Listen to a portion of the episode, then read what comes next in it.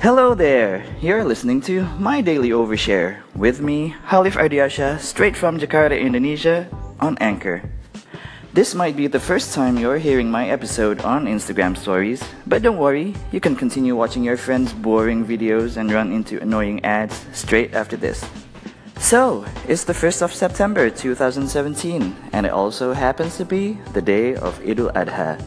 And to celebrate, I'm going to play you guys a little song that isn't Wake Me Up When September Ends by Green Day, but a bona fide classic by a gentleman who will also appear in the upcoming movie Kingsman The Golden Circle later this month.